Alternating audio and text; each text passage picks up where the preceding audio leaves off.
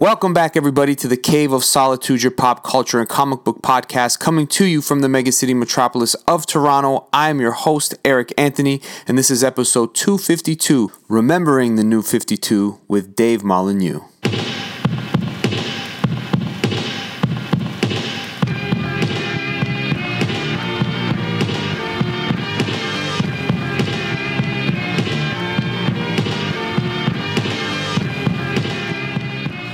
So, Mr. Dave Molyneaux, how's it going, buddy? Uh, yeah, not bad. Sorry, a bit hot. I've got really, I need a haircut. Yeah, we switched this time. Usually I'm the one wearing a ball cap, and you just got the hair flowing like a movie star. And uh, this time I'm. this time I'm the one with no. Yeah, look, I actually have hair. Wow, I think I've seen your hair before. Oh, have This you? is a, a revelation. No, you haven't before, or is this the first No, time? I don't, I don't think so. That's so funny. You don't realize sometimes that you, you, you kind of put on a persona in certain spaces where people don't know what you look like because you're always wearing a work hat or you know a suit and tie and like, oh look at you, Yeah. you, you dress down too. Funny. Well, it's like when you take your glasses off, you know, because if you normally wear glasses, I used to wear glasses all the time. Yeah. Um, and I always think, like, yeah, that Clark Kent thing doesn't work. And then you take your glasses off and people don't recognize you and you go, ah, Yeah, it kind of does. it kind of does. Yeah, people give you the double take. It's true. Yeah. That Some means you can avoid people if you want. Yeah. that would be nice. Sometimes I would be when you when you're in a supermarket somewhere and you see someone, oh damn it, and you could just do a quick little. That'd be that'd be a nice power. Um, how have you Say been? that. How are things going out uh, out in England? Um, fine. To be honest, I'm just, I, I live in this little room, occasionally go out. Yeah, do stuff for the kids. It was my birthday the other week, so we, you know, we went out. Where did we go? I don't even know. It's mostly just stuff for the kids, and it was just really, it was just really chilled. It's just been really chilled. I kind of like this whole not seeing many people chill vibe. No offense to anyone I know who's listening, uh, but I'm happy not seeing you. okay, so so with that in mind, now everyone that's listening, this is a comic book podcast, and we are going to talk about the new Fifty Two. So if we're on a tangent, because we got we had feedback last time we we uh, recorded, we actually had some Yeah. feedback. So you gotta kind of stick to the script, right? People want to know that you're with them, that they tuned in for a reason. So we are going to be talking about the new Fifty Two, but since I just kind of do cold starts now, I like to just get into the conversation. But um, I was going to ask you something. Now I forgot. Oh yes, were you a uh, did you find yourself being a very social person before? Where you where you like liked parties and big get-togethers and the bigger the better? Or were you always kind of you like getting together f- smaller groups a little bit more one-on-one we'll have a really good time? What say you? Which one did you find yourself in? What camp? I think I kind of used to think I was a bit of a outgoing kind of party guy. Um, I used to drink like a beast, like a lot. And then I realized, well, after years of doing this, I just realized like the reason why I go out and I drink so much when I go out is because I don't like it. ah okay that's so I don't like being the center of attention. I don't like. It's like when, when we, we had a wedding, and I know a lot of people Mm-hmm. from going out so much, and we had 150 people there, and and I don't like. I couldn't deal with it. I can't deal with that. But then I used to do stuff with, with the band. I used the occasional That's gig, right. and, and it, it'd be a big event. One it'd be one gig a year for a charity thing. So we'd really build up to it. Do a big blast out thing. I was thinking, like, why am I doing this to myself? why am I giving myself anxiety? mm. when I don't really like doing this. But I do like it. You get a buzz off it, yeah but I think that's quite controlled. So you can kind of go, I'm going to do a show, and then we're done, and I can turn off the persona, and I can go home. And I think that suits me a little better. But sometimes, you know, if you don't feel like it when you go out, and people expect you to be on, yeah it's exhausting. Yeah, yeah, I totally understand what you're talking about. I, I, um, I'm in the same camp where you know a lot of people over the years, and you, you know, you have friends that you share with your cousins and friends that you share with this side of the family, and it just you, you know your circle grows, and not everybody's your best friend, but then you start going to work and making those type of friends, and and before you know it, you could have a very busy life.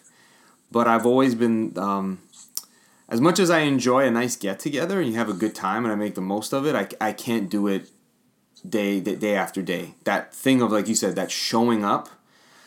I, I can't.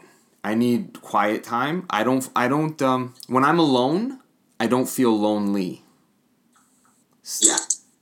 I'm perfectly know fine to be alone. It's one of those weird things. Like I kind of, I struggle to understand people. I think that that, that can't deal with their own company, um, because I just I relish it. Not to be around myself, but just to be able to do that. Because all the things I like doing the most, uh, just only need me. Right. That sounds dubious. no, no.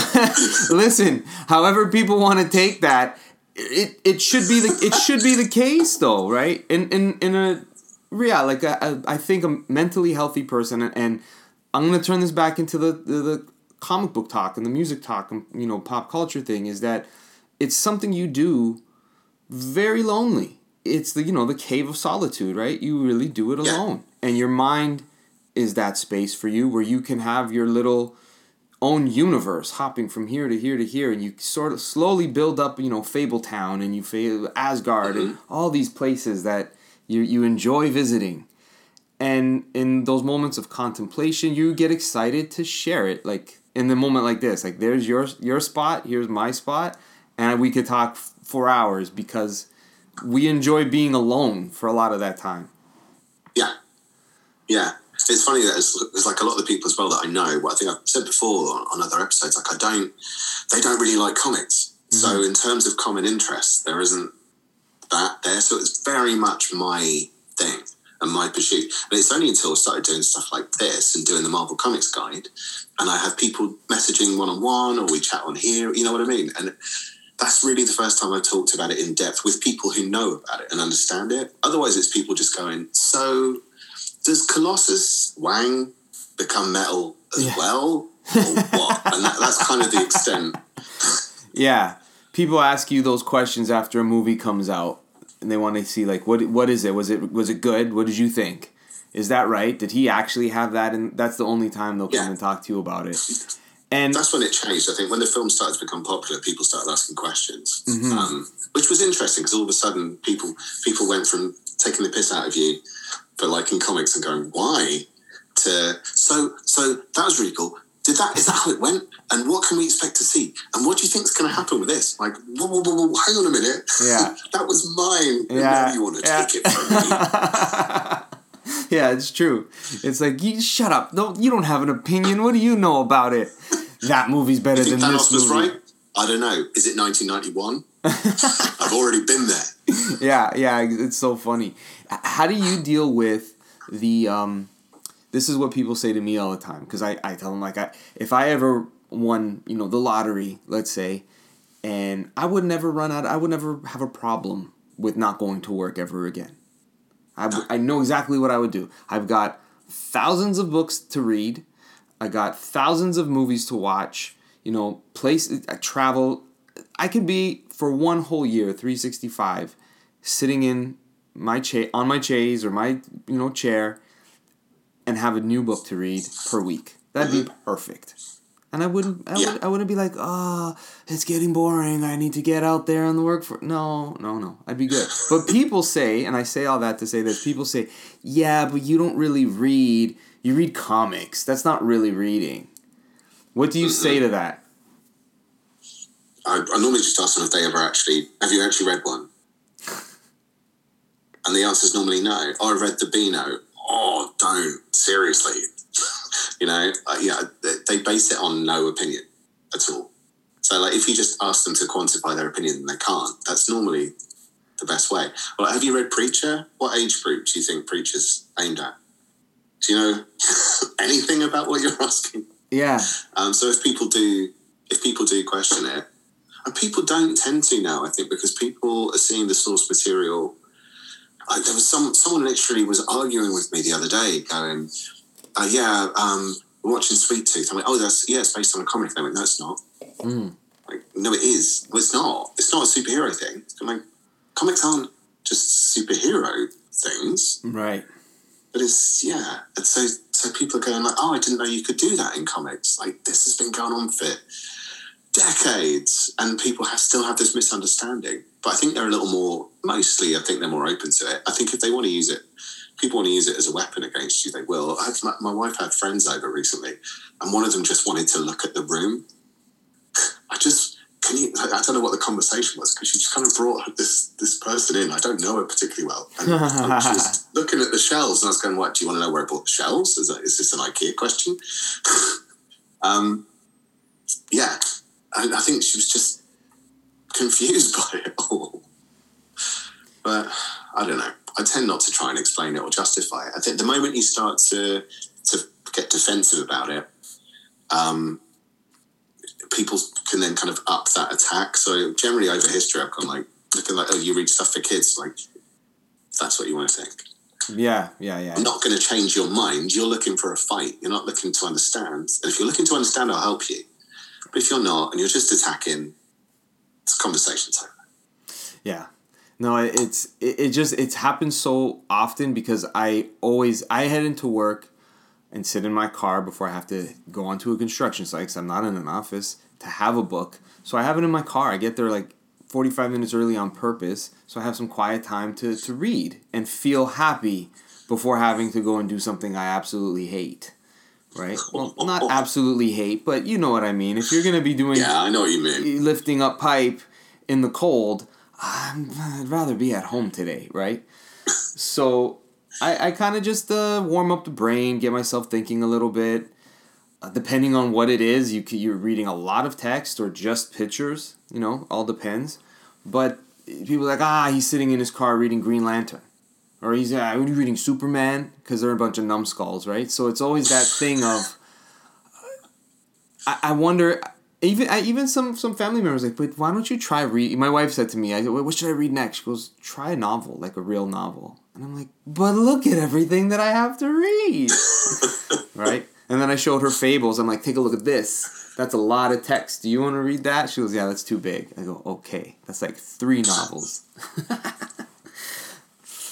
but yeah, it's just it's fun to to hear other people uh, how they either react or laugh at it or what's their response to it. Mm. Yeah, I, I, I, like it though when, when people want to genuinely want to understand it.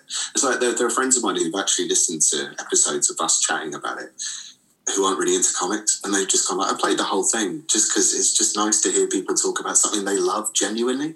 Mm-hmm. Um, so if people really want to understand it, you can sometimes convince people to even just try something, or maybe they just walk away understanding it a bit more and they'll never read a comic in their lives. But um, yeah, if people want to want to learn, it's nice to, to talk to them about it. But yeah, you just got to tell the difference between those that want to know and those that want to take the piss. Right, right.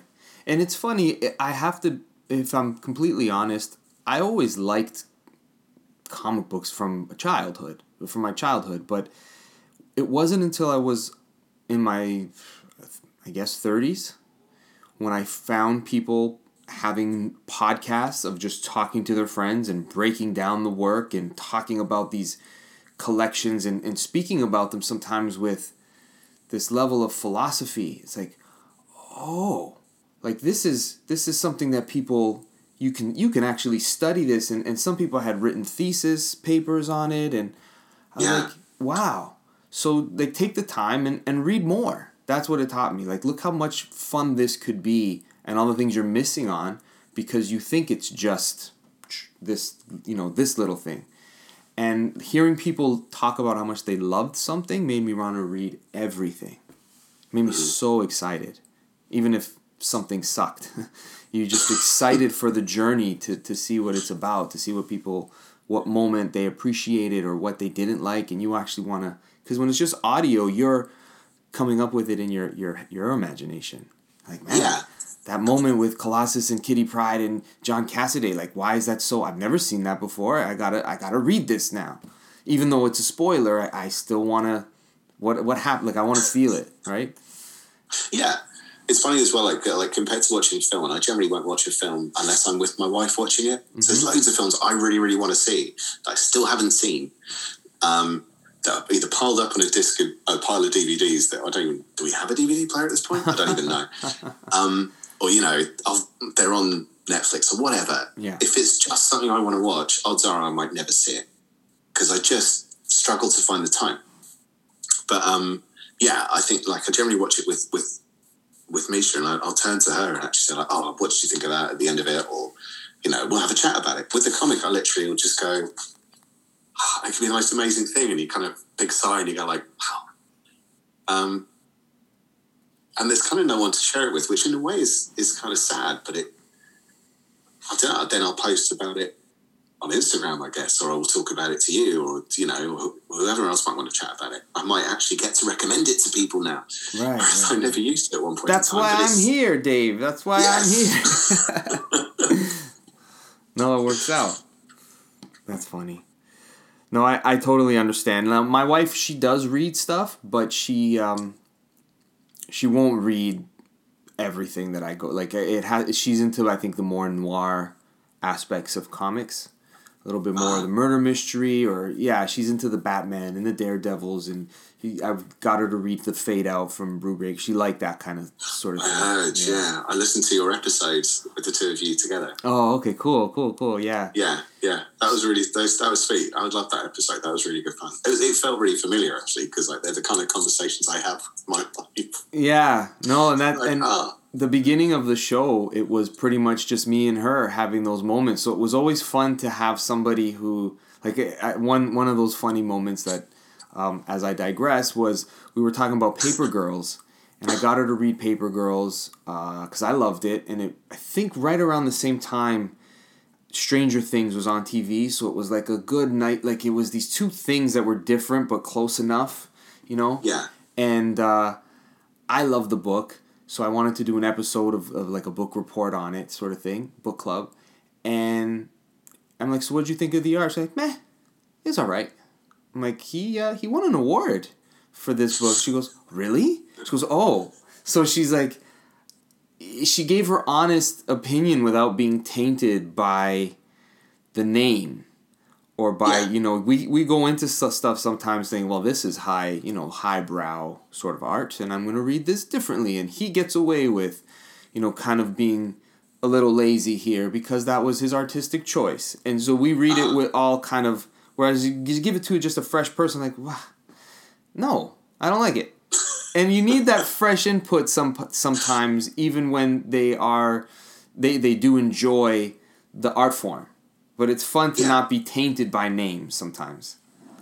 And also be tainted by either the hype or, or anti-hype of of whatever it is. Because like you know it's not just about reading the comics is it? You know you're reading about the comics and you're chatting about it and you're seeing what the buzz is about certain things. Do people still say that phrase? Um, you know but that's that's kind of how that works. And you know like you can't you can't I don't want to mention Watchmen again. Pick something else. Uh, Dark Knight Returns. Most people have said at some point that Dark Knight Returns is either the best or second best comic of all time. That's going to play into how you read it. Yeah. For better or worse. If you go in blind and you just go, Dark Knight Returns, that looks interesting. It, it doesn't, you know, it doesn't give you any expectation beforehand. I'd, I'd almost prefer to be able to read like that. No, it's it's true, and you know, I, I remember when I hadn't read The Watchmen, and it was already you know considered a classic. So I go into reading this book for the first time with all this hype, and uh, at the the Comic Con, it was I think just a little before the movie was going to come out. They were selling stacks of them for just ten bucks. Like ten dollars for The Watchmen, you can't beat the deal. And I'm like ten dollars for a, you know, a, a well known book maxi series yeah, I'm gonna I'm gonna give it a try for ten bucks, brand new for sure. And this is how naive I was to the Watchmen, and and as much as I loved comic books enough to be at a comic con, um, I hadn't been jaded yet. So I said, "Is it really that good?" I said to the guy, he goes, "I saw God when I was finished," and I said, "Whoa." I said, "I've." I said, I've never heard that review before. Like, that's a game changer one way or the other and I read it and I liked it. It was it was it was a good book. I understood the you know the the feelings people had as far as when it was made and what it how different it was. It broke the mold and, and all these things. But it wasn't like the best thing I ever read at that point in time. When I when I reread it and revisited it, I said, "Oh, I, I, I can appreciate a little more second time around." Right? But man, the hype going into it definitely jaded me because here's a person who said they saw you know, God Himself, and you know, you're just that's most likely not gonna happen when you read The Watchmen. Unless you've dropped acid. Right. At the same time. Right. Exactly. So, hey, give it a shot. Let us know what happens. uh, so speaking of DC, we were gonna do this new for episode two fifty two. I said, why don't we do new fifty two for two fifty two? That'd be nice. cool. Um, and it's not something. So you invited the Marvel guy. Yes, and nine. how good is that? Talk about a crossover, right? But the thing is, the reason being is because you've you've read um, quite a fair share of it, and in in I think chunks. And I think you had told me as well that when the new 52 occurred, while some people were jumping off, it gave you a, an opportunity to start reading DC. Mm-hmm. So I thought that's why it would be good for you to specifically talk to because of the what was your experience when so let's why don't can you explain what the new 52 was? Like how it happened or why? Instead of me doing all the talking? The thing is like I've, I've not looked into it too much because I kind of didn't want to because I'm having I'm doing an entire read through now so it, it worked well enough for me to go back to Crisis right and do a read through of everything in as close to order as I can get it from 1986 to 2011, yeah. which is when the 52 happened. Yeah. So I don't think it was meant to be a complete refresh when when Geoff Johns wrote Flashpoint, but I think Dan Didio or someone at that level, or probably a number of people at that level, decided no, what we need to do is we need to kind of do a, a refresh. Um, hate the word reboot, so we'll do a mm-hmm. refresh, um, and we'll kind of start over and give people a jumping on point. Um, the, I mean, without wanting to go into the downsides of that too early, just as a very brief thing, there were a number of storylines that were still left over that they were still trying to carry on. So it wasn't a complete fresh start. Mm-hmm. So stuff like Grant Morrison's Batman, Geoff Johns on Green Lantern, that actually wrapped up during the early days of the New 52 with the same continuity, pretty much. So that was one of the issues with it. It wasn't a complete a complete fresh start. But the idea was for the most part it would be um, so Superman was very different. I didn't read a huge amount of Superman, funny enough, um, at that point. But for the most part, characters had new origins or, or modernized origins because um, a lot of their origins hadn't been tweaked since either Crisis or Zero Hour.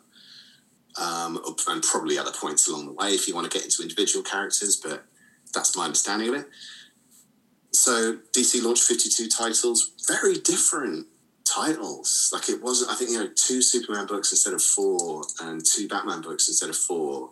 Um, and then there was like then, six Batman books, but yeah. Yeah, eventually. Yeah. Um, but yeah, they honed it down, and there were there were really unusual titles in there. Like there was an OMAC series. There was uh, Frankenstein, Agent of Shade, uh, Justice League Dark, which I think was new from that point. I don't think they'd done that before. Um, so there were multiple Justice League books, but they all had a different feel to them there was such a wide variety. So when I dropped Marvel and I heard about all the, the Snyder stuff on Batman, thought like I'll give the Batman stuff a go because I like the Batman stuff I've read because mm-hmm. I've read a few bits.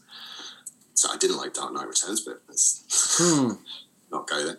Um, yeah, I, I, liked a lot of it. I liked the one. I, I read Fifty Two as well, and I absolutely loved Fifty Two. Um, so that was the 52 issue series that took place after Infinite Crisis. That wasn't connected to New 52, but 52 had been a bit of a key thing for DC probably since that point. Mm-hmm. Um, yeah, so it was the idea was it was it was a jumping on point for a lot of people, and it's it's funny because like I recently reran the entry for One More Day um, in the Spider-Man titles mm. because there are references to it in the new Spider-Man trailer. Okay, and it's funny because you get that split and you get a lot of contempt for it, rightly so. And then you get a lot of people that go, if it wasn't for that, I wouldn't have been reading Spider Man. Right. And you, you know, you, as as a, much of a kick in the plums as it was for long term readers or majority of long term readers, I think it did give other people a chance to jump on, and there was a lot of um, anger about DC starting over. But there were also people that did take an opportunity to either leave Marvel or just go like, I can start this from essentially scratch, um, which is kind of what I did. I think I was quite late to the to the game. Um, yeah, because a mate of mine who doesn't really read comics bought Death of the Family. Um, so that was my first experience of the New Fifty Two, and it was single issues he bought randomly off the internet, and I read them, and I didn't have a clue what was going on at all, and I didn't think it was that good, but um, but there was something that kind of stuck with me. And I thought I'll read this run from the beginning, and then I, so I started reading Batman, and then it kind of crosses over as it is going to in a universe like this. Kind of used to that kind of thing from Marvel, and then started picking up some of the other books, and just the fact that they'd made it such an eclectic mix of titles made it quite appealing. So even if you tried it, you didn't particularly like it, you could get GI combat where soldiers are fighting dinosaurs, which I didn't pick up. I really wish I had, or maybe will at some point. Um, but yeah, there was just a there was a nice, it was a, it was an interesting mix. Um, yeah, you don't seem to hear a lot about the fans who kind of stuck around. I'd, I'd be interested to see people who just who were around for a long time and then continued quite happily. Mm. Um, but for me, it was I was that's probably more you, isn't it? Yeah, I uh, from Infinite Crisis, um, Civil War era. So I say two thousand six. Yeah. I was collecting mostly DC comics. I'd go to my comic shop every week, get my Superman, I'd get my Batman, Green Lantern, what I was reading, and I'd have uh, I was collecting the uh, Ultimate Spider-Man trades. There was a lot to catch up on, and a few Justice League things. But I wasn't reading line wide. I was just sticking to a few characters, and I enjoyed. Uh, and then I, I was in the middle of that. Um, it started off really strong with the the Geoff Johns Action Comics Superman run at the time that he did with Richard Donner, where he brings he does the Brainiac story, and then he brings a new Krypton to Earth. Do you remember Right. that? And so the, the the bottled city of Kandor, it's opened up, Yes. and it's like new Krypton, and they're you know trying to establish some type of sovereignty, and Superman goes and lives with them, and there's like two different stories, and so it just I got engrossed in that because this was the character I followed, but then it went too long, and I was just like, okay, we gotta wrap this up, and as it's about to wrap up, I remember at the comic shop, um, the, the the shop owner was talking about New Fifty Two happening. I'm like, what, what is this? What's this New Fifty Two? Like, what's going on? He goes, oh, they're restarting DC. They're just you know fresh start. Nothing. Everything you know, it's finished. After this, brand new. And I said, I just like th- I felt like throwing the books up in the air and just like forget it. That's how I felt because I had followed so like up to this point weekly, and it's just like that. Like nothing. They're not Superman and Lois aren't married no more. Like that's not that never happened. like nope. And I was just like ah, because I was that continuity nerd still at the time where I felt like that's the most important thing in the world. So I jumped off, stopped collecting for two years, went back to reading real novels. still enjoyed What's my that? yeah. Um, and then the the Dark Knight Rises came out and the Avengers came out. And right in between 2012 2013 before Man of Steel, I started to get into what was going on and catching up and got a couple of new 52 graphic novels cuz now I could read in a chunk to see if I actually like it, you know, instead of taking a chance on an issue number 1 that's now worth so much that I could have bought on the ground floor. But at that point I was jaded. I was like it's not going to who cares? They're just forcing collectability. Like I'm I can't. I can't do this. And then it was a Did big you pick first though? my first things were Superman and Batman. Scott Snyder, Court of Owls, because everyone was Court of Owls, Court of Owls. This is so good, right? And uh, Grant Morrison on Superman. You know, I was like, Yeah. you know, it, they look like strong. They looked like good product they, that they were putting on that shelf. Those first hardcover grab, I'm like, okay, this looks like something. You know, Justice League.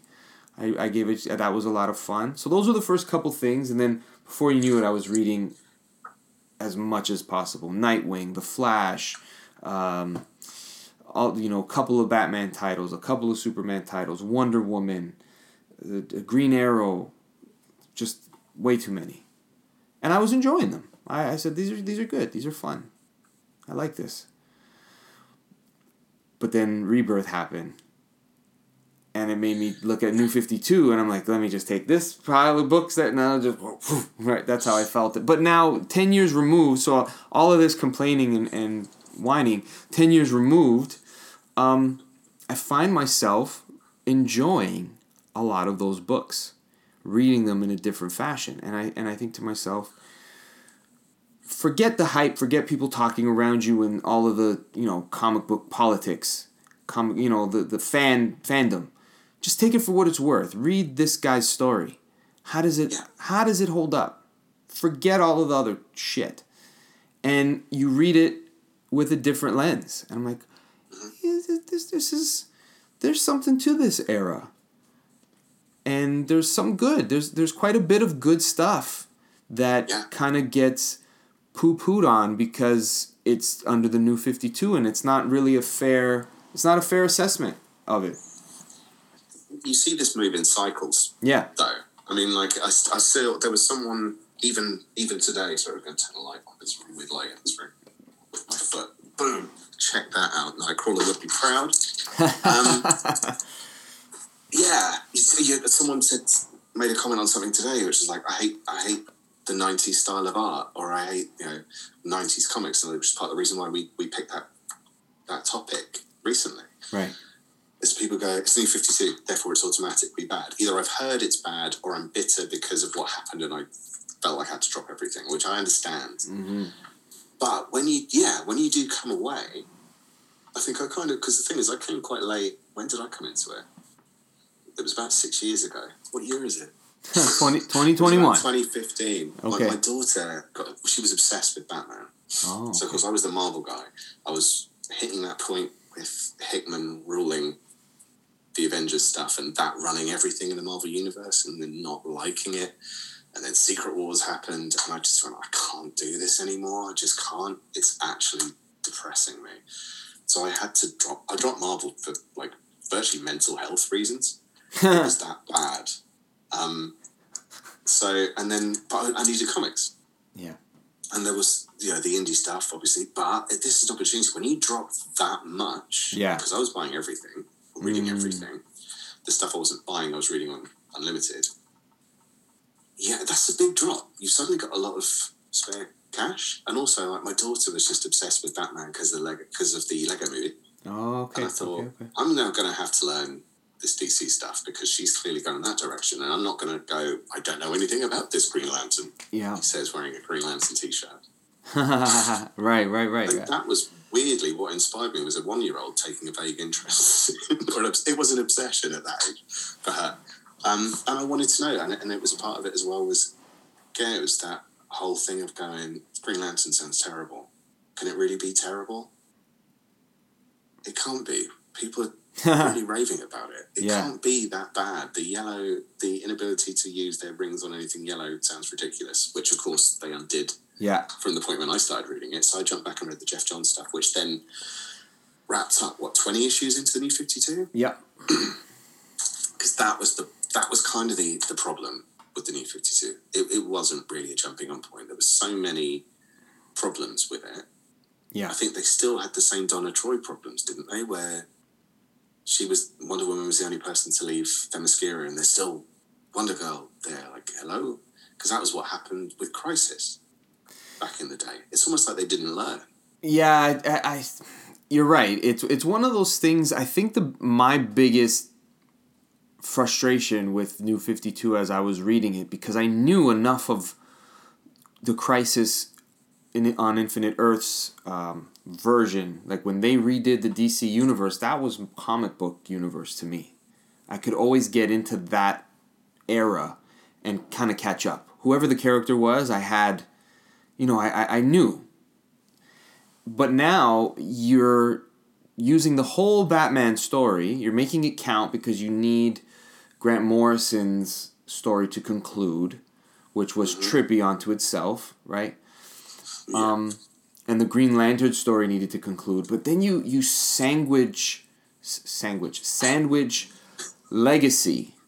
You know what what the whole strength of those books prior to was the fact that these characters were seasoned at least a decade or more you could buy it. Like this guy's been Batman for 15 years.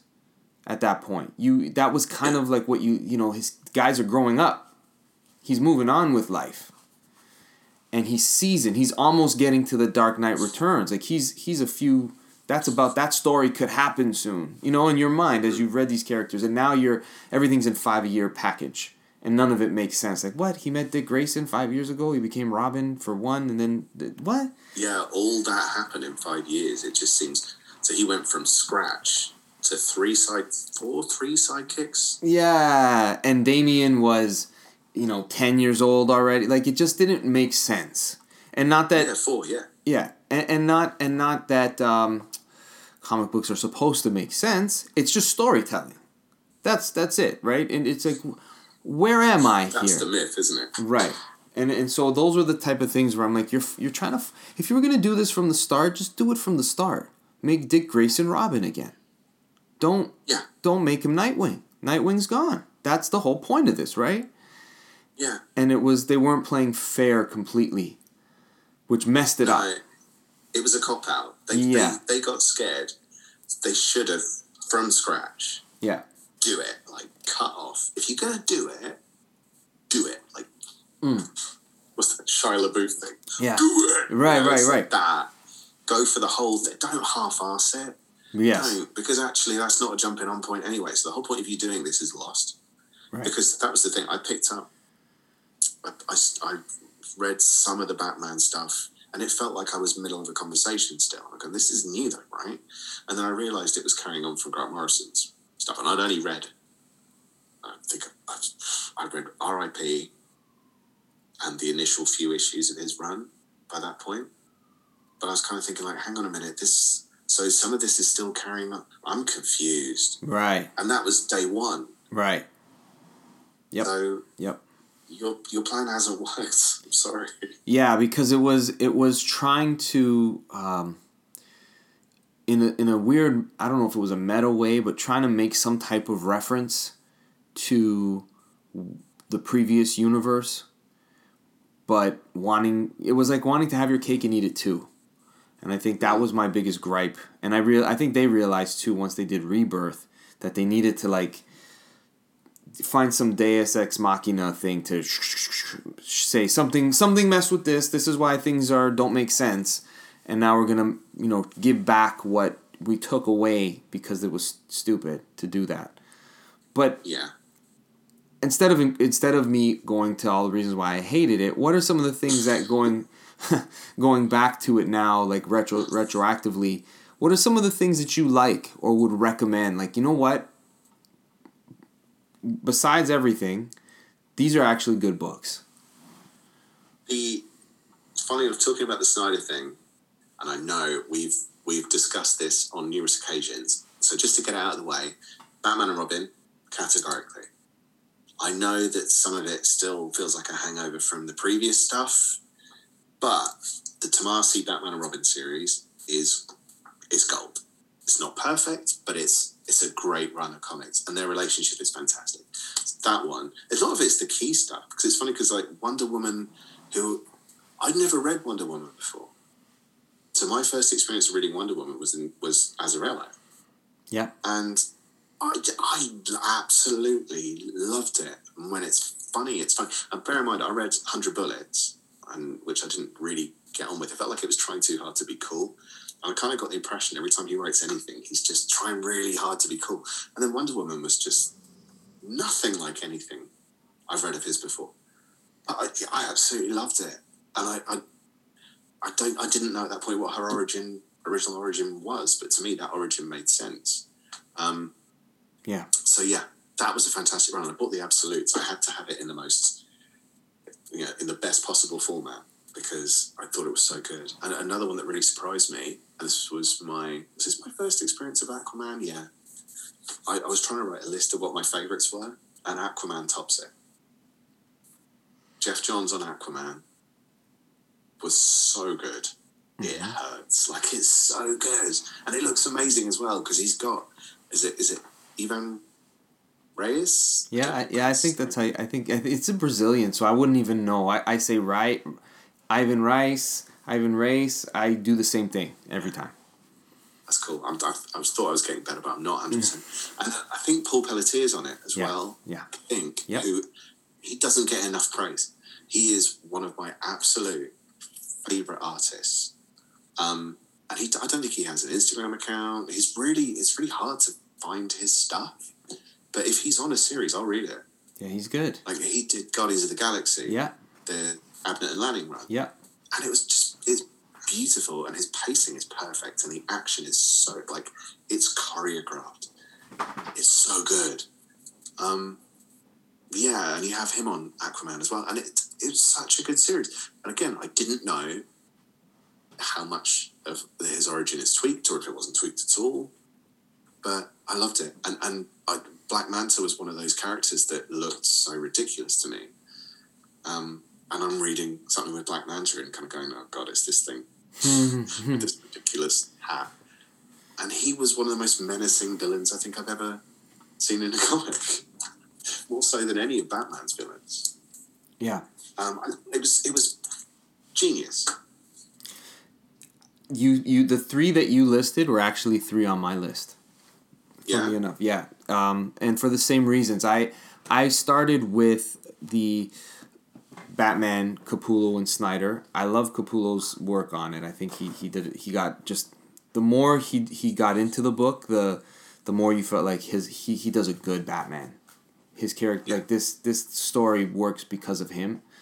Um, and I had said to him at the time, and I meant it when I met him here. I said, I think, I think you're gonna, you guys are gonna go down as you know one of the best all time Batman runs. And I think it's it you know people kind of give them that credit, but uh, looking back, hundred percent agree with you. Tomasi and Gleason, Batman and Robin, tops tops them all, and it didn't. And unfor- and it's this is it's neat it, for those listening and don't know why we're, we're saying that the story written in the batman line of, of comics in the in the office there they all were catering to scott snyder and greg capullo whatever they were doing had to trickle down Yeah. to everybody some way or form you have to do your tie-in to that and and yet and still tomasi and gleason's story is stronger yeah. even though they had to play with with those aspects. Well, that and the end of Morrison's run. Yeah, and yes, exactly. They were Yeah. affected by other people tampering with their main character. Mm-hmm. and they still it was still better. It's funny because that's the thing. Even the, the second best Bat book for me from the New Fifty Two era is probably Batman Eternal. I never that finished. was- I never finished that. There's a dip in the middle, Yeah, but it gets so much better. It, I think it's I think it's got a stronger ending than Snyder's main Batman run. interesting. I think that was a fifty-two part series. Yeah. So that whole fifty-two thing again. Yeah, Um, yeah, that was. I think that was better than the main series. I think because it had that one single thread going through it, and that tied into a few other titles as well. Like I think there were some tie-ins from Catwoman, and then Batgirl. overt tie-ins and uh, Batgirl, and there was that Arkham Manor series I think as well that ties in. Okay. Um, but you don't need to read them. They're, it does perfectly well on its own, and that's what's great about it is that you can just read it as one long story with Eternal, and it's a hefty story. That's like the equivalent of what four four and a half years worth of comics, but it was it came out in a year. Yeah. That's impressive Yeah. in itself. But it was I think it was a better story. Um, so yeah, I mean, as as much as you know, it was good the the Capullo and Snyder run, but I think there's better stuff. I think it's again, it's one of those things where people are going, I hear this is good. I hear this is the one to read. So they do. But you're missing out. You're missing Batman and Robin. Batman and Robin is way better. Please read it. Yeah, Yeah. and and the the thing with the Snyder and Capullo run for me was I liked I loved everything that I had read, but after Endgame, I did not want to read the rest of that book. Like immediately, I just lost complete interest once uh, Commissioner Gordon became the Bat Rabbit suit. I don't buy it. I just I stopped reading it completely, and I don't know how that story ends. up to Endgame. I know Bruce comes back.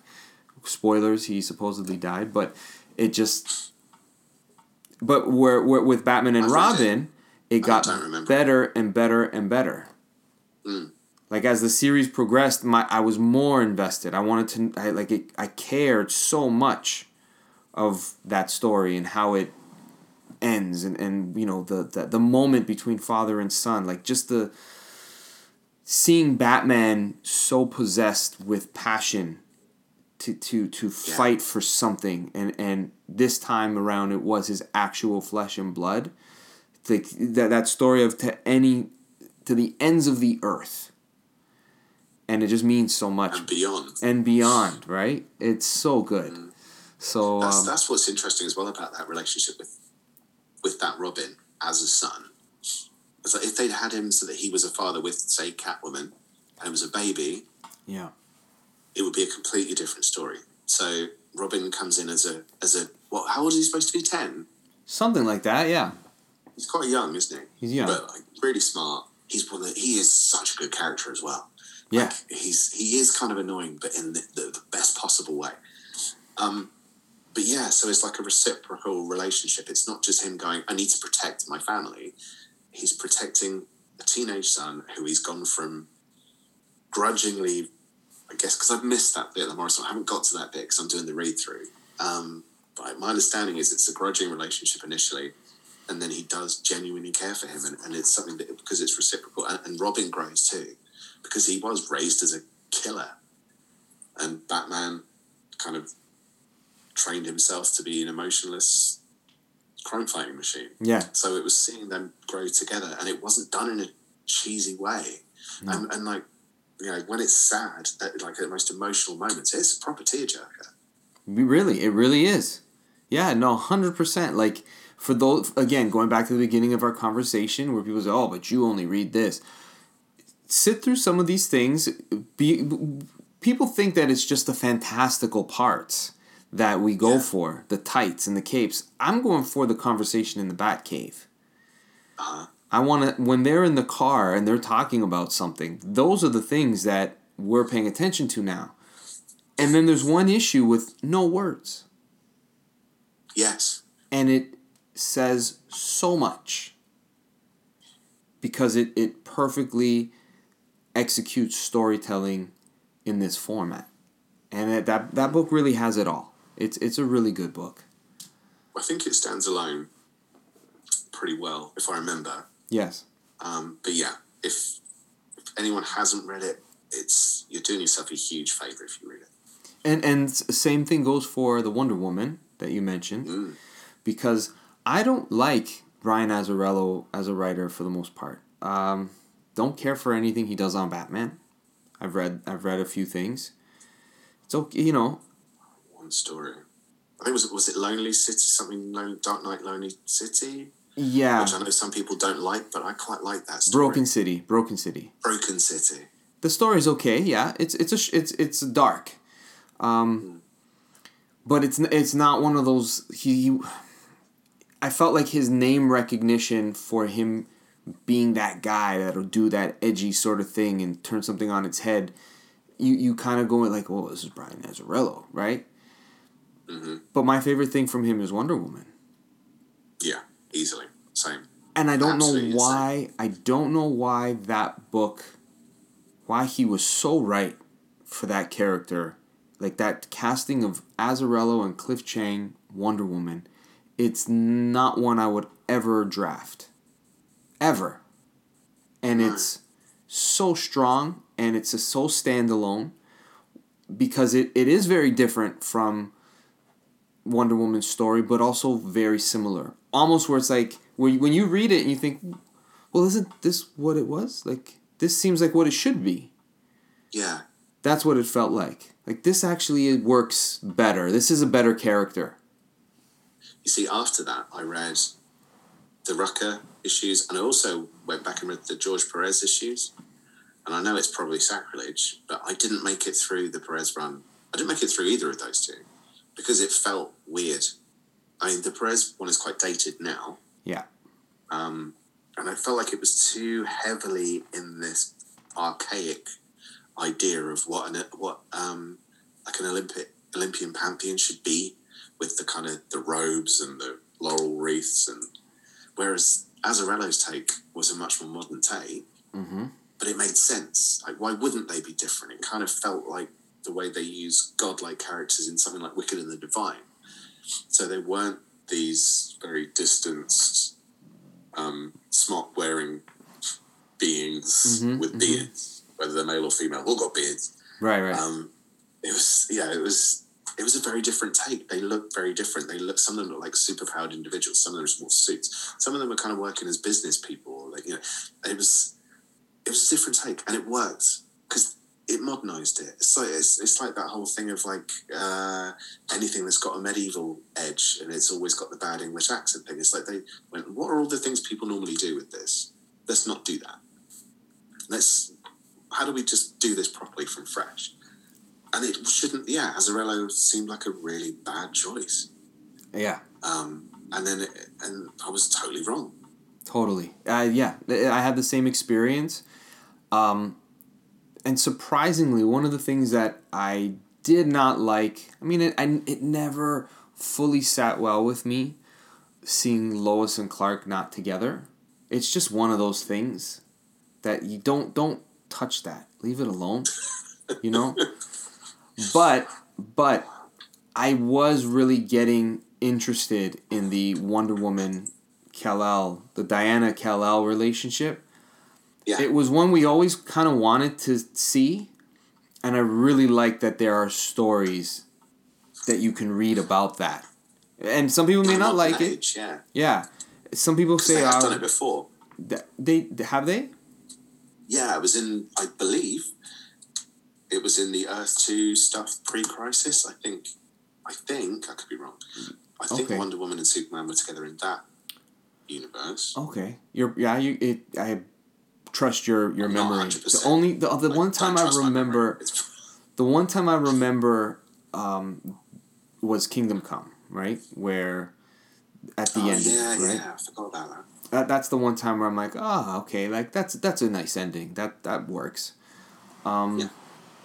But as far as as far as the, the, the new Fifty Two relationship went in the Justice League, it, it they kind of pulled it off to make it interesting to see like to, to see how would this work because they could Yeah. just rule the everything, and who could step to them as a couple like it should this shouldn't work. So the times where they they included it and it made for interesting story, I'm like I'm happy that they tried. You know, I'm happy that Yeah, these stories I, exist. I really. Yeah. The the first the the General Zod and Ursa versus Kal-El and Diana story from uh, the Superman Wonder Woman, Charles Soule and I think Tony Daniel. That was Oh a fun God, story. I can't remember that very well. I think the initial issues of that series were really good, but I just can't remember them very well. Yeah, they, they all got things got all mired up in, in crossovers and this thing going to that thing that you you the, the quality of the line got affected because of that. But the initial issues of that series were actually quite enjoyable, uh, and the art was strong. The story was was new, new takes on things. But uh, Wonder Woman from Cliff Chiang and, and Azzarello was quite the treat, and it was a nice consistent feel throughout. It was never jarring, where an, uh, you know. even when they because I can't remember the name of the other artist annoyingly because Cliff Chiang is credited as like it's they're the team, but I think he pretty much drew about fifty five percent of the issues. Yeah, wasn't he wasn't on every issue, huge. but when they switched, it wasn't like, oh man, that's that's like a punch in the stomach. Not that the art's bad, but I'm I, this is what I'm been trained to read the story and Don't switch that. You know, it's like going from Jim Lee to Mike Allred. It just don't do that, and it never felt like that.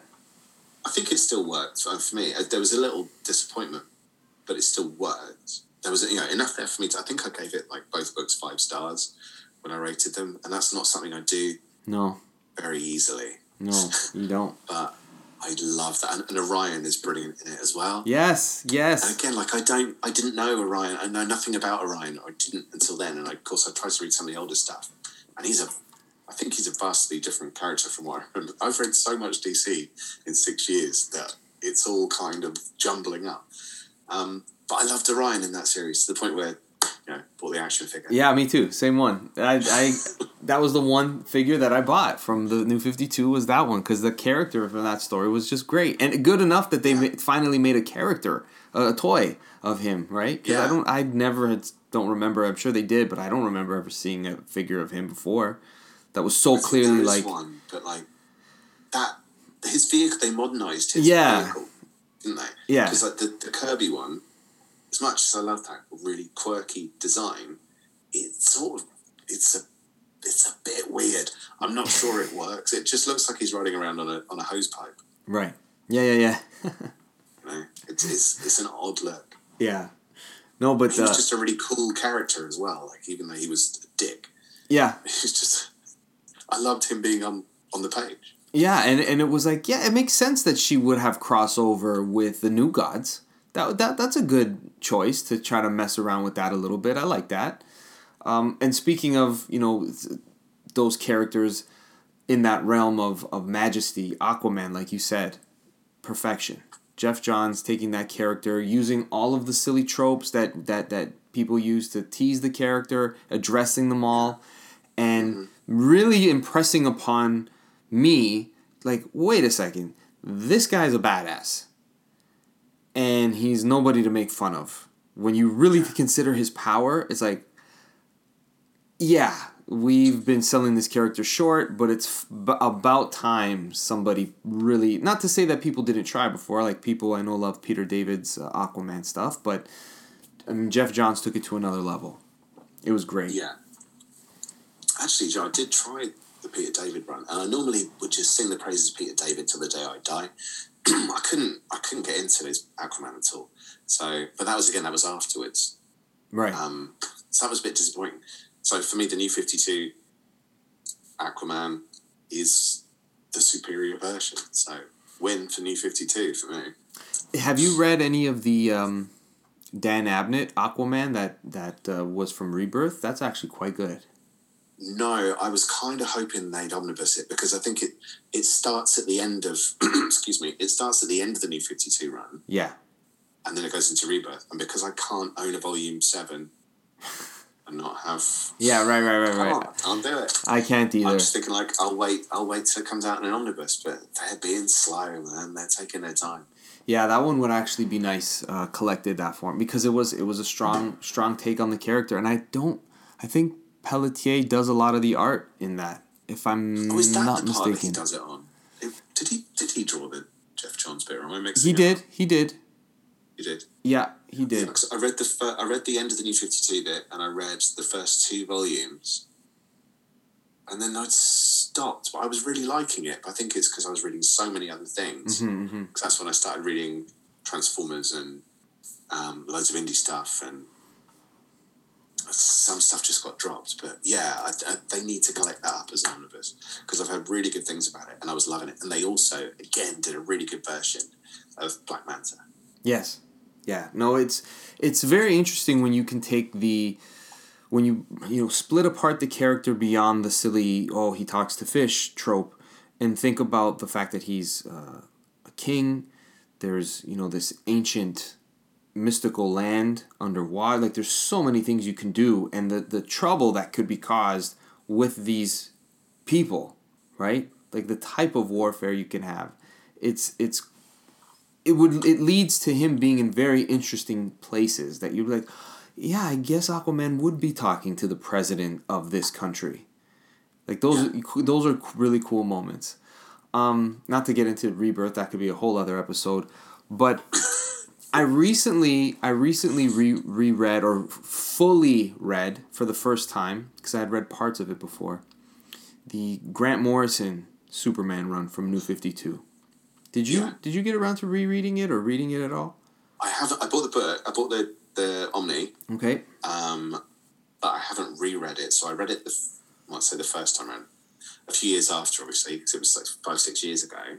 I loved the. I remember loving the Krypto story. Yeah. Like really loving that story. Yeah. Um, hmm the rest of it I can't remember as well. I just it's just not that clear for me. Yeah, it wasn't it wasn't super clear for me either. I had after the first hardcover, I never f- continued reading the book. It seemed too confusing. Um, I, I stayed reading Superman during New 52, but the one thing that I could that I, it's unforgivable is is that costume. That New 52 Superman costume is just horrible for me. Because his, cause I remember there being a lot of fuss about the costume. Um, and bear in mind, I hadn't read a huge amount of Superman. I read Man of Steel, Mm-hmm. and I read his appearances in Tower of Babel and other stuff like that. I hadn't read a lot of Superman. But I remember there being a lot of uproar about people saying this isn't Superman. And I wasn't sure if it was because of how he looked or how he behaved. Mm. Because I didn't read much New 52 Superman. Okay. So, and this is the thing that I, I say all of that to say now, reading Grant Morrison's run with a fresh perspective, he made things that I didn't like, like that suit, he made it work. Like it, it made sense, you know, and, and so it was like, okay, I can reconcile with that. It still looks kind of dumb, but but I appreciate what they're saying it is. Um, the jeans and, and farm boots with the t-shirt and the thing, I kind of like that. I like that, you know, back to basics sort of daredevil in the, the black tracksuit. I like the, those those um, boots to the ground type of superhero sometimes. When you could do that with Superman, he wasn't he, he he couldn't fly yet. Not all of his powers were That's right. right? So there's a lot of uh, what Grant Morrison did. I think maybe this is sacrilege, but I think maybe a little more effectively because the story was shorter. He got to tell a, a, a every version of Superman count story the same way he tried to do with Batman, but the Batman one went too long and became a little bit too self indulgent. And this one could go there, but it, it stays short enough so that all of the wackiness that's in it, it's kind of I don't know. It's very unique. It, it was a very interesting reading experience in the way that it made me rethink how to read a comic book series, if that makes any sense. And on its own, not that all of the art in the book, because there's a lot of backup stories, that the art is Oh, yeah. the art is okay. It's not like tell everybody about it. But as a collection, altogether, it's got a lot of special special things to it.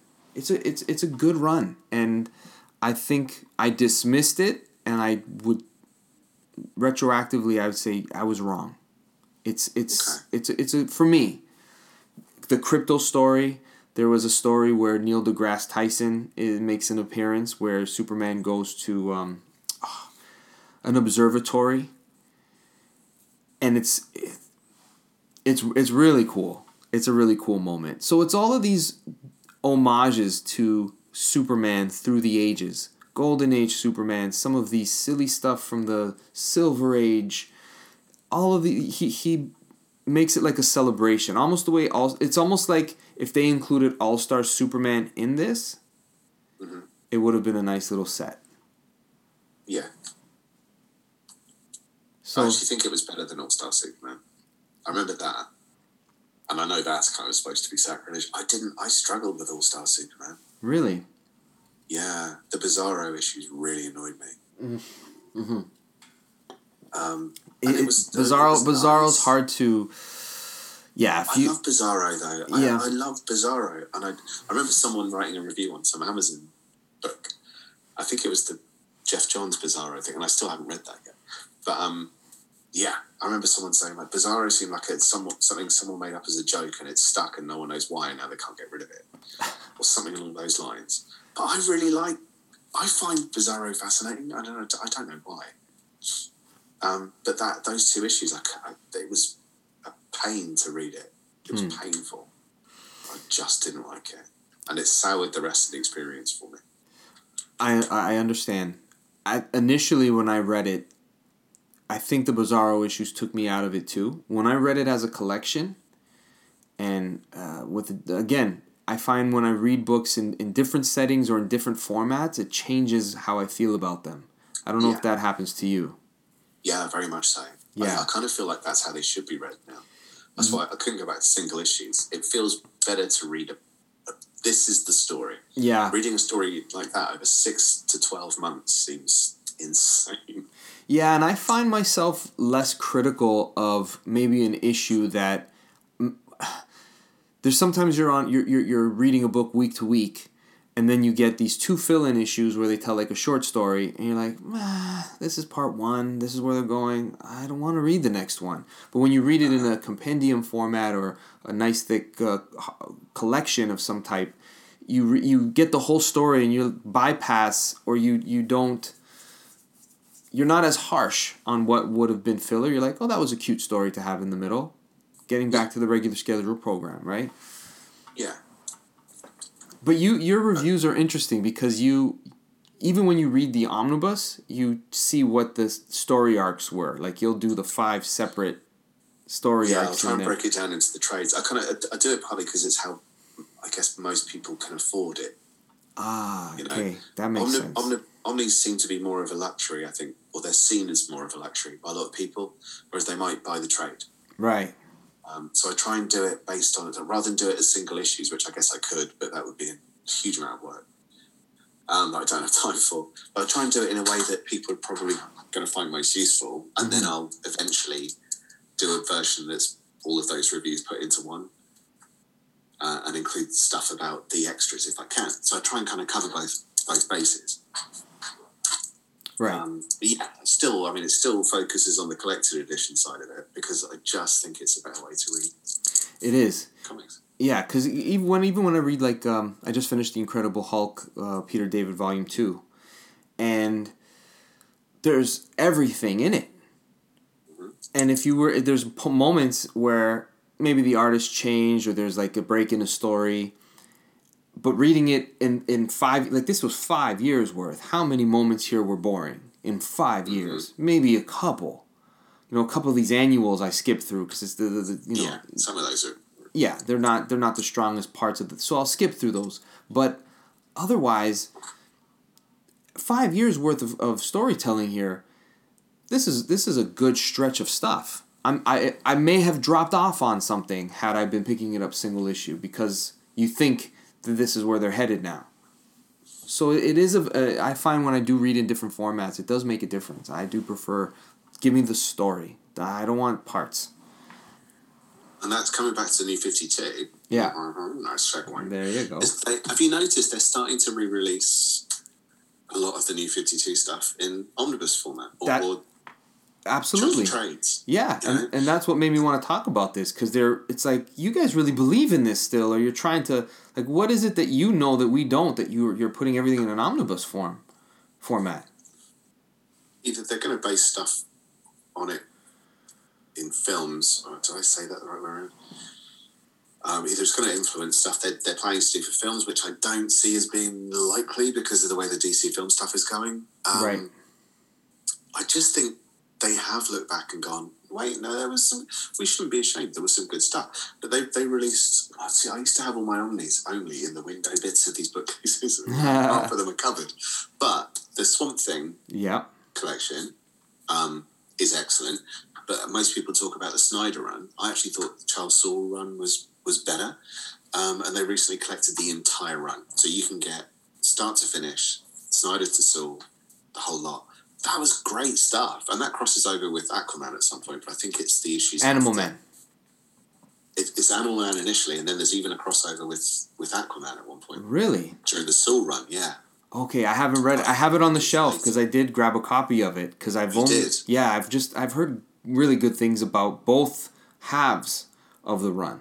So I said this, you know, I want to get into Swamp Thing. I've never read any Swamp Thing. I enjoyed Animal Man from Jeff Lemire from New 52. Really that was so good. Right.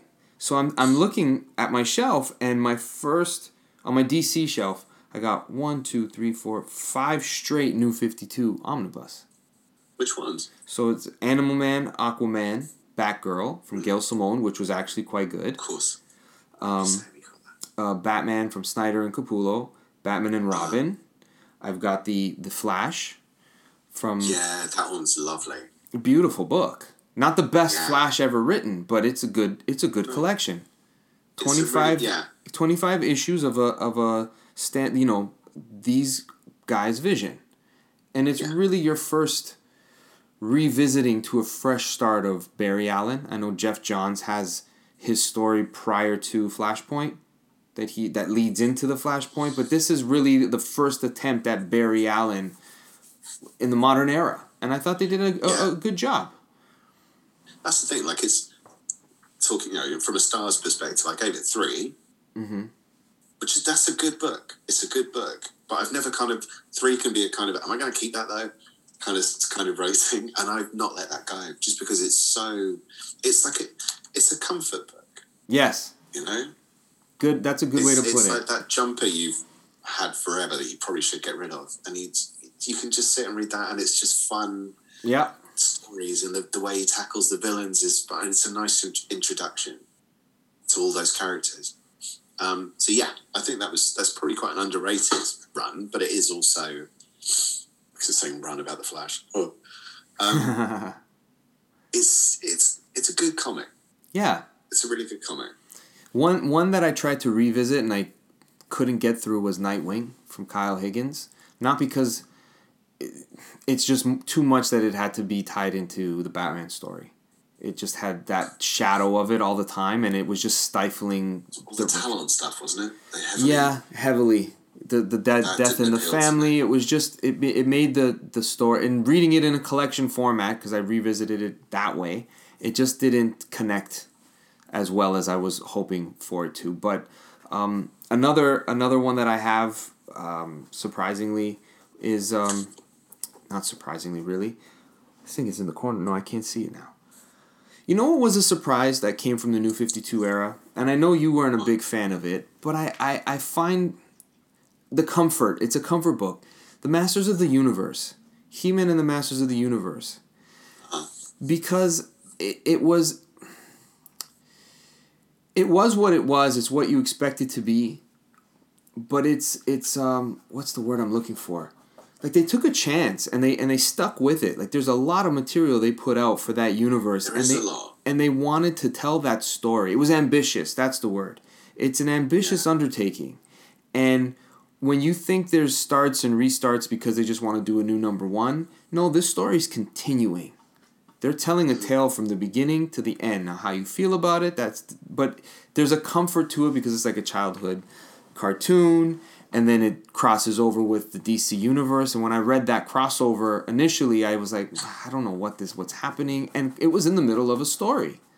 I didn't Yeah. realize, and it and it holds together. Quite, it's quite fun. Did I read that far? Because I did. I gave up. and I Um, and I wanted to at some point, and I kept going, and it got better. I said, "This is," Damn it! I should have stuck with it. but you, but I don't know if if you if see, I, I liked Orion and you hated it. So if you, I think you got you know what it is you like. Yeah. Yeah, and I've debated too. Should I keep this or not keep it? And it, I haven't been able to let go of it yet because of that sort of comfort that it that it uh, brought. It was fun. It's also it's also the omnibus. you know? Yeah, the omnibus. Yeah. The thing is, it's a really nice looking book. It is. That's what suckered me into getting it. And I just I was impressed at the fact that it wasn't just a collection of that era altogether. It was a whole complete story, which is Yeah. kind of cool. Although it's, it's Keith Giffen, isn't it, that writes it for the most part. He's involved quite a bit. I know James Robinson was started started it off. Um, Oh yeah, that's right. there's a couple of other people that's not coming to mind right now, but um, yeah, it's it's a nice thread from beginning to end, even in the crossover and the gimmicky stuff that they did. So I thought that was kind of cool. I had never read as much about the Masters of the Universe universe. Like I didn't know how. Oh wow, that's cool. I didn't. Maybe they made this up for this book, but this kind of all the things I like with Star Wars and you know uh, Lord of the Rings. It's like a mashup. Throw them Yeah. I think that's a fair summary of it. Although again, like I read some reviews of the He-Man Thundercats crossover they Mhm. did. A lot of people were really slagging it off. But that was the bit I liked the most. And yeah, it was just it, really, what was it? Freddie? I can't remember his name. Freddie I Williams. I think Freddie Williams Freddie the third, Williams. something like that. Yes, the third. Yeah. Um, I really liked it because it was just stupid. I liked the ridiculousness of it. It had a a shameless parody cartoon feel to it. Right. Um, I just thought that was fun. I'd have that bit, Okay. and then You got rid of the rest. Fair enough. Um, did you happen to read any of the Justice League during New Fifty Two? Yeah, so like I said about Green Lantern, I wasn't keen on the idea. I was never keen on the idea of the Justice League. I'd, I'd read Tower of Babel. Had I read anything else? I don't know. I can't even remember. But the they just seemed overpowered to me. So I didn't really even want to read Justice League. But I did, and I remember kind of struggling my way through, quite a way through. Like Trinity War was okay, but a bit messy. Yeah. And then Forever Evil kicked in, and then boom. I, I loved Forever Evil. You know, back on the Bizarro thing, when I had Bizarro, they basically had Hmm. the um, Justice League, evil Justice League, supposedly trying to save the world because Earth Three, Earth Three, what are they called? Crime Syndicate, who are like evil, genuine evil versions of the Justice League That's right. take out our Justice League, or the primary Justice League. So then the bad guys rise up, and it's um, Lex Luthor, and Bizarro, and I think Black Manta, and Sinestro. It doesn't really make sense for Sinestro to be there, but you kind of go, yeah, okay. um, it was just, it was fun, man. I think from that point on, I think I liked it more. But the initial issues, I thought were okay. Yeah, they were. Jim They, stuff was, I think Jim Lee's a bit overrated now. yeah, it was definitely popcorn. It was made for blockbuster. Clearly, this is the, uh, the the screenplay for a movie or storyboard for the movie, if you will. So it was a lot of fun. Um, but when, for me, the the Darkseid War, when you get to that point of the book, Uh-huh. it's a it's a really cool payoff from where the first story ends to getting to that ending. It was a lot of fun, and Jason Fabok's artwork is just gorgeous. Yeah, that's they are so lucky with people like like him and even Ivan Reis, whatever he might be called. Um, they are such strong artists, and they have them on a on a book like that, and they clearly love what they're doing, Yeah, and it just makes the story. It feels, you know, it's an action book. It's it's an action adventure superhero, shameless, epic, punching people in the face with some story in there, sandwiched in like a thin Right. piece of ham. You know, that's you know it. But then they'll they'll weave something else in, and you'll just go, oh shit! Like, Yeah, the- yeah, the, yeah. Um, the Batman on um, Metron's chair, Right. Who is the Joker? Like, but even though I think they kind of fluffed that with the Three Jokers miniseries, but that's outside the New Fifty Two. Um, that was a big old like, whoa! I did not see that coming. And if I say the words "I did not see that coming," that's pretty big because I have an annoying tendency to predict what's going to happen. right. But for a mainstream comic like that, you kind of know where it's going to go. Right. But that was like, boom! No, you caught me. You caught me, and I'm like, what? What? Where is this going to go? I'm excited. Yeah. That's that's a winning series. Yeah. Um, you know, he's he's got a good track record, man. I, I know now he doesn't do much, and I much prefer his comic book work than whatever he's doing in the movies. Geoff Johns, he he really loves the art form, and it comes through in his work. Whether you like his story or not, you you know he's doing it from a place of just pure joy. Like he can't wait, and he always wants to pay homage to something that excited him. You know, mm-hmm. and, and I always Yeah. there's something That's- about that's that. It's contagious. When he does Green Lantern, when he does his Aquaman, even his Hawkman. I don't know if you've ever read his Hawkman stuff. Oh no, I want to. I've That- got it. Yeah, no. I've got it. It, do you have the omnibus or do you have the trades of it?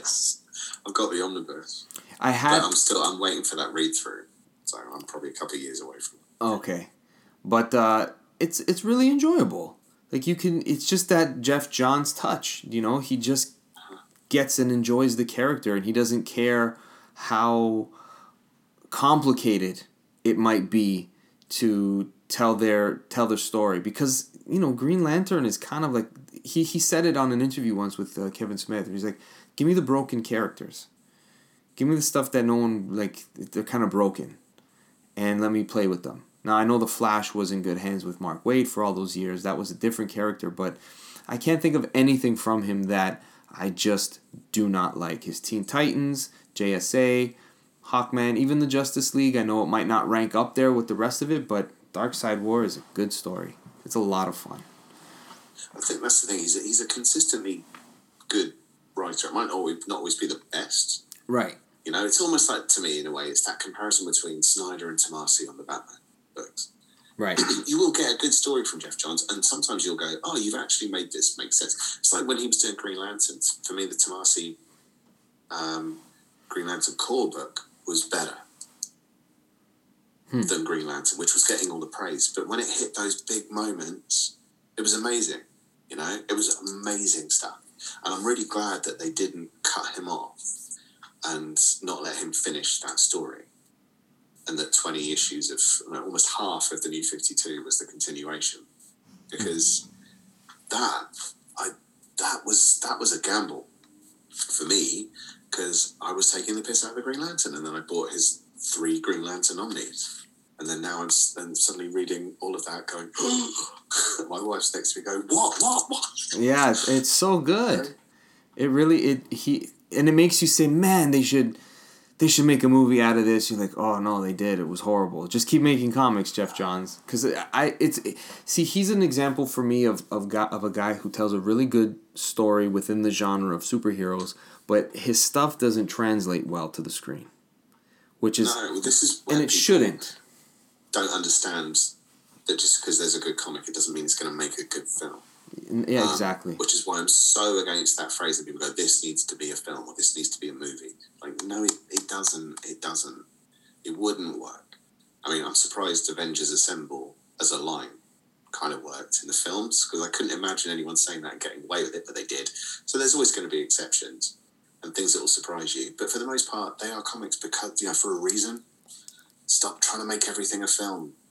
Trying to you know get people to buy your comics. You've essentially got massive outlets out there. Right, you're not using them. right. But, um, yeah, I, I just I like the, the way the comics work for me. It's just I just find it a better experience than watching a two-hour smash up Yeah. special effects armor. It's it's a completely different thing because it is every part of the spectrum.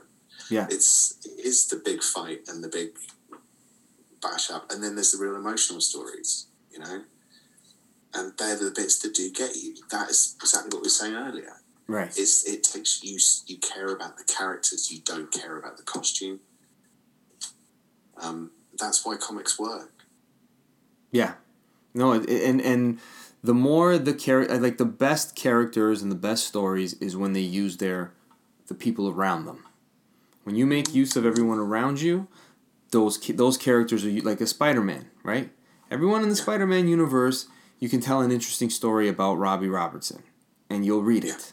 You know, if there's if it's a J Jonah, you know J Jonah Jameson arc, he'll, yeah, I want to know what just him and Peter talking to each other. You care so mm-hmm. much. You know, you can make magic happen. So when I think the stories that lack is when they don't build up the character around them, and they just kind of nothing's working. This doesn't stick, and, and you're you're forcing some sort of uh, type of relationship. You know, it, when that starts happening, it doesn't it doesn't uh, resonate anymore. Did you happen to read? Speaking of something from the New Fifty Two that was completely changed, but this particular portion of the run was phenomenal. Jeff Lemire and Andrea Sorrentino on Green Arrow. um, i did i really hated it You hated it. yeah I, it was the it was predominantly the art i thought the art was too sloppy Okay, okay. um, and i couldn't get on with it and i thought story-wise it was it was okay Mm, And if, if it had a better artist, would I have liked it? I probably would have thought it was good at best. interesting. Because I, I thought that was see what the great. fuss was about. Okay. Yeah, Yeah, no, I, I it was recommended to me. Uh, someone at the shop was saying, you know, the what's happening with Green Arrow right now is really good. Just check it out. And I said, well, okay, maybe when it's in trade. And then they released that deluxe uh, edition of it early. yeah, And I said, so they, they feel pretty strongly about this book for it to get this sort of treatment. So I read it, in that format, and I I really liked it. But again, I was really also into the Arrow show at the time, so Mm-hmm. it was kind of blending what was happening on the TV with this character. I'm like, okay, they're making it work. You know, they're Uh-huh. giving your so I was double dipping into the thing that I already liked. But um, yeah, I like that. I, it was a a s- 17 issues. I think it was 17, 18 issues worth, maybe less. But it, I thought it was uh, it was pretty solid. For anyone who wants to read a new 52 Green Arrow story, that's I think the section to read because uh, before and after I nothing in my head. I didn't even try. I think the only thing I saw of him was um, the appearances in Justice League of America, which Mm. was the team that was put together to take down the Justice League. If I remember rightly, they were assembled by the government. Yes, yes, yes, yes, yes, yes, yes, yes. and Hawkman and I remember the cover now with the uh, the flag, the American flag. yeah, Yeah, I remember Yeah. now. Yep. which was actually quite a fun series. But yeah, it, I, I hadn't I hadn't read any Green Arrow before that. That was my first Green Arrow experience. But if I don't know if I was a little soured as well by the fact they were trying to tie it into the TV series, which makes perfect sense. Right. But I think where that was happening so much with Marvel, it put me off. Maybe, I understand. possibly. Interesting. So there you go, folks. There's two different perspectives of the same thing. One hated it, one loved it. Uh, enter at your own risk. Anything else from that era that you appreciate or uh, would recommend or tell people to avoid completely? well, I think we've covered a lot of the stuff that I think was the best. We didn't mention uh, the Sinestro series. I never read that. it was actually pretty good, and it's by Cullen Bunn, who I don't, I can't, I, everything of his I've read apart from Sinestro has been terrible. Um, I don't understand why he's getting so much praise because I don't, I don't like to speak ill of people as creators, Right. but I don't get, I don't get why he, he's a comics writer because It just doesn't. I just don't think anything he does is good. At, at best, it's okay. Sinestro was really good fun. Like there was a, I think it's about twenty issues. There's start and end to it. They move Soranik Natu, I think the character's name is, who's his daughter, ends up in the Yellow Lantern Corps instead of the Green Lantern Corps, and I love that character. Um, and yeah, and it kind of follows. I think she's trying to convince him to be a good guy, but it's Sinestro. hmm So what's going to happen? Mhm. Um, but yeah, it's a bit more complex than that. And actually, that was a really good series. And if they released that as an omnibus, an omnibus, I would eat that up. Um, I've only just found out while doing this research as well. I did a little research. my memory is so bad, but I still haven't read the Batwoman. Oh, I, neither, neither have I, but I've heard good things about it. That looks really interesting. But it looks like that kind of feels like it carries on from the previous stuff from before. But I don't, I don't know. I don't know enough about it. But they're releasing an, an omnibus very soon, unless they, excuse me, unless they cancelled it again. They keep cancelling it. I wonder if it's um, carrying on from what happened before till after because it's all J J H Williams art. I think that might be Yeah. it. Might be a whole collection of his work on the character. Maybe that that's Yeah. what it could be. It might just be that that look. Um, but they also did the Shade. So if you were reading Starman back in the day, I didn't know until literally an hour and a half ago that they released a Shade twelve issue series. Oh, really? I never Yeah. read Starman. It's it's again it's a it's a jumper comic. It's um it's it's really warming. I I just bought the compendium.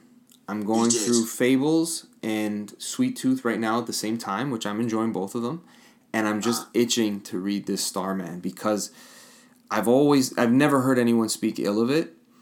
Um, everyone says that that same sort of like it's very endearing. I look at the book, nothing about the art or the way it seems seems that way, and I never uh, could find a, a nice way to read it. It always seemed like the om- there was an omnibus that you were going to be missing out on. It was just it's it, I don't know. It just didn't appeal to me to to collect it that way. So now to have it with so much to read of it, knowing that they're going to put the next volume out and it'll be complete, I'm I'm really excited to see what this is about. Especially because they they talk so much about the father son legacy dynamic. Dynamic. Yeah. It's it's a really nice setup, and it's funny because it's one of those things I did persist with it, but there were a number of times early on I, I thought about dropping it Mm-hmm. because I thought like it's okay, but it's one of those things where it's it's the characters you're with the characters, and you want to know how they get on and what happens to them, um, and where they go, and are they okay, and do you really care about the characters, and that's why it wins. That's why it's it's a it's a really strong series. It's not like I wouldn't give it like the best series ever kind of rating, but yeah, it's I need that second book. Okay. So yeah, um, but it's definitely I think it will pay off to have it in that format because it'll encourage you to stick with it. If you do find it a little slow at the start, you might not. If you do, it will encourage you. But they, yeah, so they did a the Shade is a key character in that series, and he got his own twelve issue series during the Fifty Two. I had no idea because that's the thing. There was so many different titles. There was stuff starring villains. There was stuff that was not even set in the Yeah. modern day. Yeah, there was the Earth, like the Western Earth Two, stuff, or war uh, stuff. yeah. Earth 2. I liked Earth 2, though it had so many different writers. Mm-hmm. That some bits are weaker. Okay. But Earth 2 was a lot of fun. So, but you, I, I think if you want to, because I've actually just got all the, Pardon me. Bless you. Um, I, I actually just kind of went back and went, no, I'm going to read it again. Um, so I got the entire Earth 2 series, Earth 2 The Society, the world's finest hunt, uh, Power Girl and Huntress series. There's also the, the Batman and Superman New 52 series. The first story arc kind of starts Earth 2. That's the first in, introduction to Earth 2. And then Mr. Terrific ties into it. And then there was the Future's End stuff, which, if I remember rightly, ties into it a bit. And Convergence is terrible, but you know. Yeah, it, it was an interesting time because there was so many misses, but then the stuff that really hit, they were really good stuff. And and amongst Yeah. fifty two titles, you you are gonna have a, a, a fair share of, of good stories that I'm happy retroactively looking back that um, they're they're making things available for people to to jump onto these things and read sometimes. Just a, a fun popcorn book. Like i know a lot of people like the deathstroke series just because it was action Yeah. paced. It was it was the artwork was was kinetic. It told like a big epic story. So people really like that.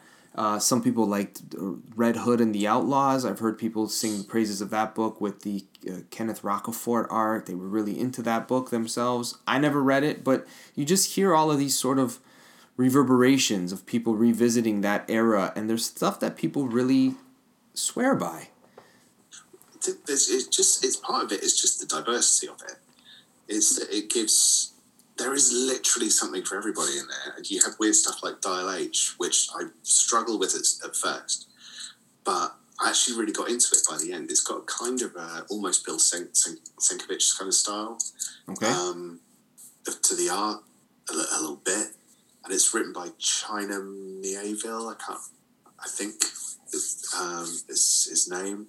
Um, and it was a weird idea, but it was almost like a, it was a tubby nerd guy that ends up with the dial, H dial or the phone booth. I can't, it's, it's been a while since I read it.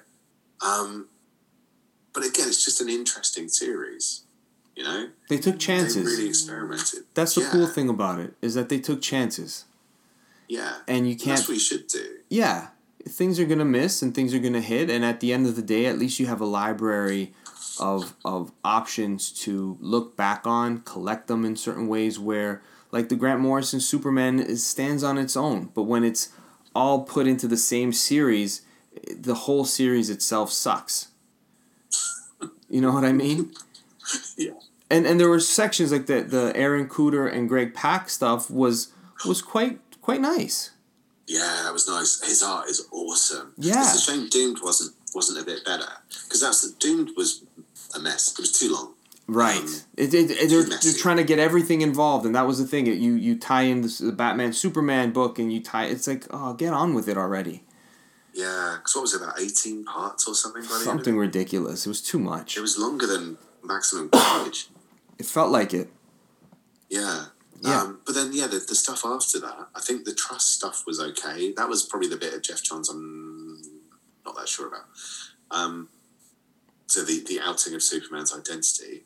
Uh, He wasn't. I don't think he was on it at that time. He did the first, I think, seven or, or nine issues with uh, John Romita Jr. on the main Superman Oh, title. did he jump off? Yes, but I don't think he Ah, stayed right. on it. Okay. Oh, Forgive me. No, no, but but there was there was during that time where they outed the Superman and he went back to the T-shirt and, and jeans where it was just like you were now disconnected. Yeah. It was just very like, what are we doing here? Who's writing it? Who who's leading the, the, the story? And I completely, um, I was happy when they got rid of all of that.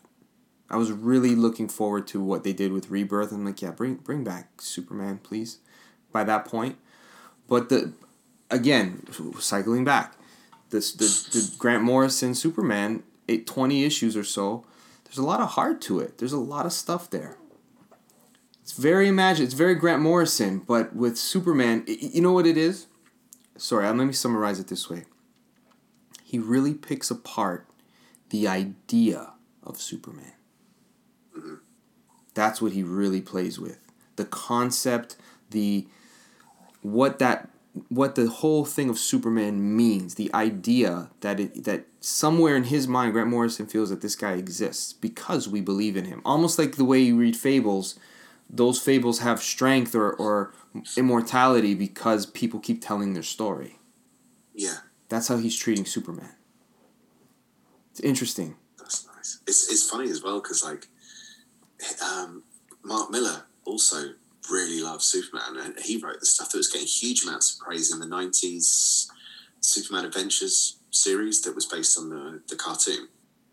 Um, and they both come from Scotland, which in pretty much at least any film you watch is is considered really dour and hopeless. And you think like Superman makes perfect sense. You know, if things do look hopeless, you know he is he is the personification really of that idea of hope. I remember I remember Geoff Johns did a TV interview where he was talking about no, we need to do. I think it was about rebirth. Actually, funny enough, he said we need to get back to the idea of hope. And again, like that was part of the reason why I, I made the jump because I kind of got fed up with the dour side of Marvel. It was too down, and I was done with it. And I had two kids, and I wanted to feel like, well, one at that point, and I wanted to feel like there was value to things, and there was a hopefulness, and there's a point because you're thinking about the future because you've got two small kids. Right. Interesting. Um, and DC, apart from everything that happens in Gotham, to a degree, I guess it is included in that because Bruce intends making that a better place, regardless, despite the fact he's got no chance. Yeah, see, I was finding I was similar to what you're saying, but with DC, I'm like, why is everything got to be through a Batman lens? I know he's your top selling character. I know he like you want him to be the flagship. He's the crown jewel. This is what Marvel doesn't have. We get it, but so much of this universe is bright, and like the the costumes are iconic, and and they're like they're emblems that we wear it on your chest. You know what it means. That Yeah. you don't have that in Marvel the same way. I mean, you do, but not the same. Not, yeah, not really. It's hard to symbolize him in that Yeah. simple way. And when everything is being nothing's more iconic than that Bat or, or Superman nothing, and so yeah, I was I was looking for, um, trying to get away from that dourness of Batman, because I love the character, but I didn't want every character to be seen through his scope or for every. I don't know. It just it just became too much for me. When, So- when was that? It was it was during I think the mid the mid uh twenty tens. so while you were jumping off of Marvel, I was getting into Marvel. Right. Very That's interesting. Yeah, it's very interesting. So now I, I now with all the stuff that you weren't reading was what like, let me read this. Let me read something different. Let me see them. You know, I don't know. You just wanted new, and you wanted things Yeah. that you had never discovered before. Like, oh, this is actually pretty good. I didn't think I would love Captain America. Like it just seems it's it was like my Green Lantern, like Captain Yeah. America, but one of my favorite characters. Yeah. That's that's the, the I think when you you give these characters a go, they are iconic for a reason. They've been around like so long Mm-hmm. for a reason. This is this is why people like Geoff Johns and Grant Morrison jump on them and try and remind people why they still exist, Yeah. why they're still here. And I think it's a weird thing for people in, in who, who tend to follow one comic company more than another when Mhm. they think there's only two. To to have that focus and go like, Superman sucks because he's DC. It's like, why is he still here? Why are you? You know, there is a good reason. Right. Uh, these are great characters when they're done right. There's plenty of bad stories. There's plenty of really great ones too, and that does that is included in the new Fifty Two. As much as some people will actually shoot it down and go, "No, it's what they did was terrible. It's unforgivable. I'm never going to pick it up." Like, do yourself a favor and pick up that Wonder Woman series, or pick up the um, even if you start small and go with the Flash. You know, something Yeah, that's just nice yeah. and light. Yeah, no, it's true. It's a good primer. I think a, a book like The Flash is a really good primer for the DC, that era of DC, and the artwork's beautiful. It, it is very comforting. Yeah, that it's Francis Manapul, I think. Yeah, Francis Manapul and, and I think Marcus Toll fills fills those gaps. Right.